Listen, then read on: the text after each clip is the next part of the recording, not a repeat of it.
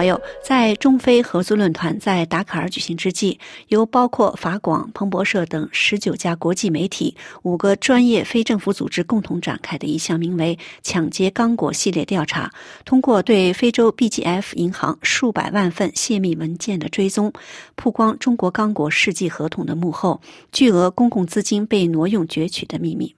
调查内容之一，由法广记者索尼娅·罗莉所撰写的长篇调查《中国刚刚果建筑公司世纪丑闻》，披露了在刚果运作的中国企业及其负责人如何充当中间人，将巨额资金以各种渠道转向刚果与前总统约瑟夫·卡比拉有密切关系的公司及个人。从本次专题节目开始，我们就向听众朋友们介绍这篇调查的内容。二零一八年七月五日，一名中国商人带着一万三千六百二十四张一百元美元大钞、一万零一张五十美元和四万三千张小额美钞，离开了 BGF 银行在刚果金首都金沙萨的分行。尽管此前已有明确指示禁止该账户的提款。这一巨额提款让在场的银行职员惊讶的说不出话，而该银行总部审计负责人杜奥此时也惊愕的发现，在此次提款后，该账户已经被清空了。提走巨款的人叫杜伟，他是一家名为刚果建筑公司（简称 CCC） 的老板。而其实，早在一个月前，杜奥就曾经要求 BGF 银行金沙萨分行提供相关系列文件，以便授权对这家可疑公司进行操作。在没有获得充分理由解释后，杜奥监督刚果分行的合规部门在2018年的6月19日冻结了刚果建筑公司的账户。冻结账户的同时，作为 BGF 银行内部审计负责人的杜奥展开了对弗朗西斯·姆特瓦勒在担任该行刚果金分行负责人期间渎职行为的调查。刚刚离任、留下一连串丑闻的姆特瓦勒是刚果金前总统约瑟夫·卡比拉的养兄。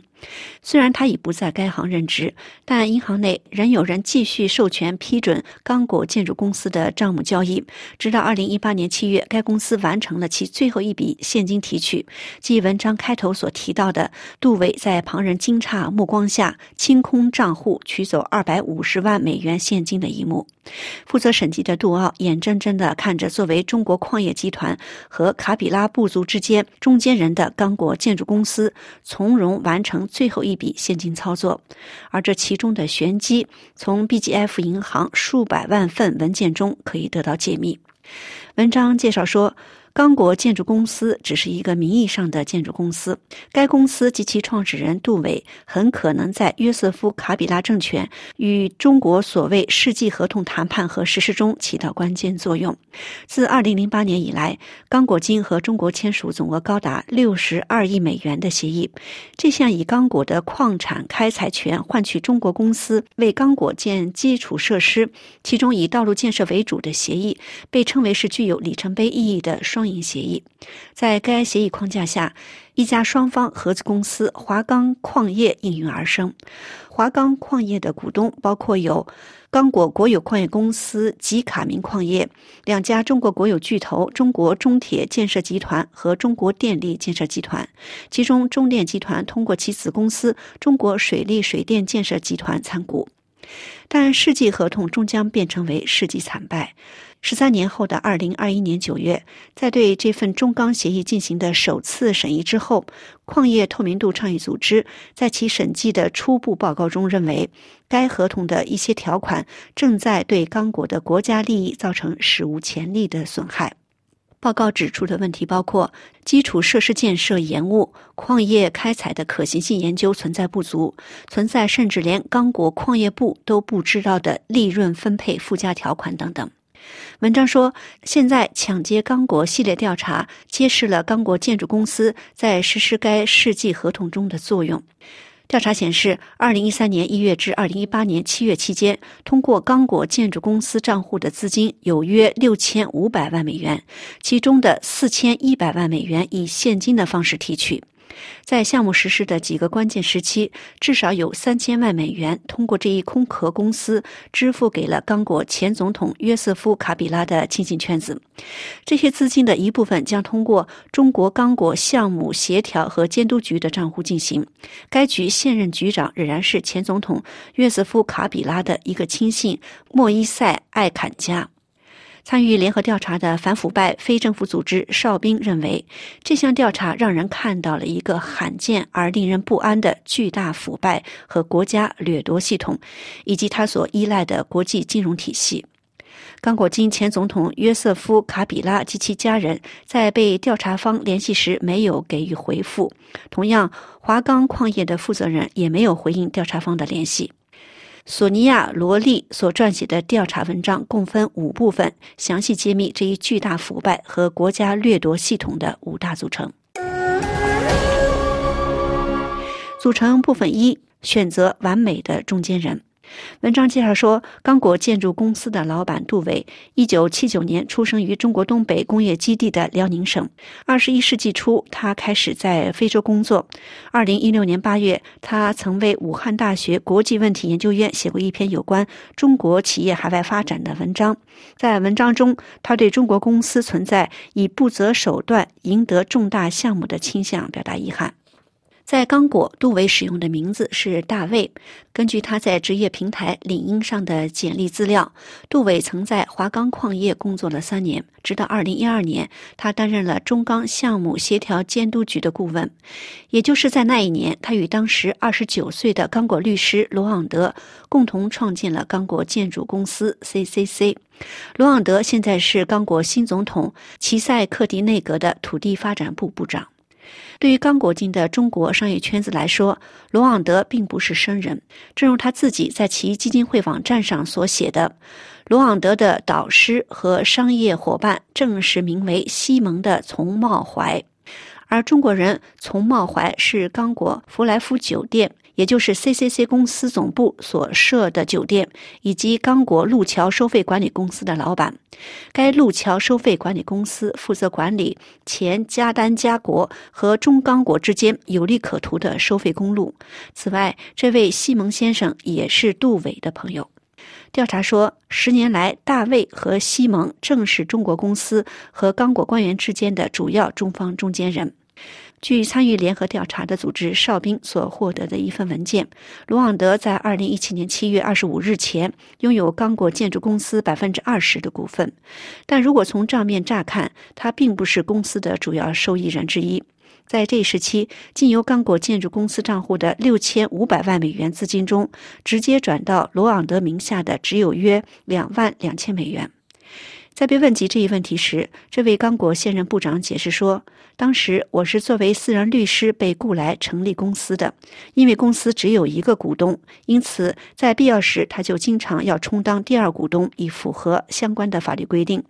除此之外，他表示自己没有参与 CCC 公司的日常管理，也不了解其从事的商业活动，不是其公司的董事会成员。”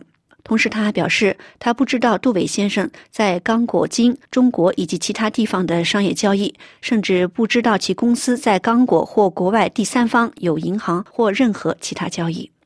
在刚果建筑公司二零一二年成立时，中钢协议正面临困境。尽管在二零零七年和二零零八年的协议中，白纸黑字规定了为合资的华钢矿业设置免税程序，官方解释这样做的目的是为了保持项目的持久活力。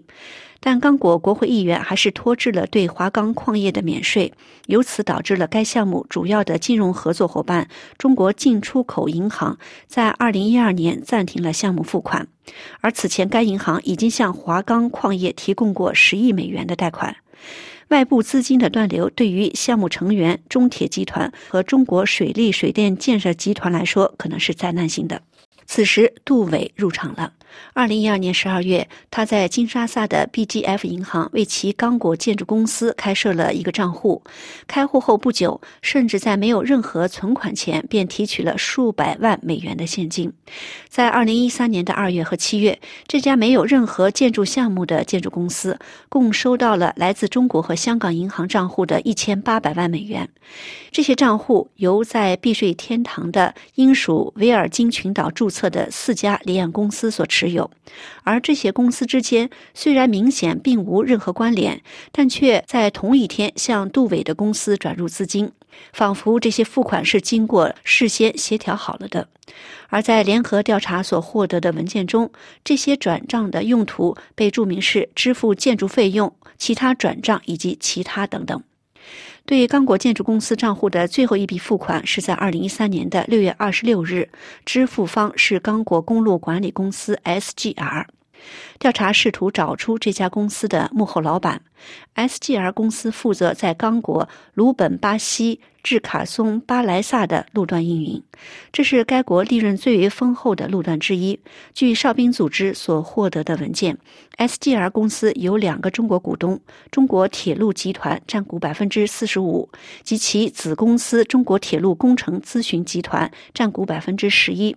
公司的第三个股东是战略项目和投资公司 SPI。占股百分之四十，SPI 公司的代表是中钢项目协调办公室主任莫塞伊·艾坎加。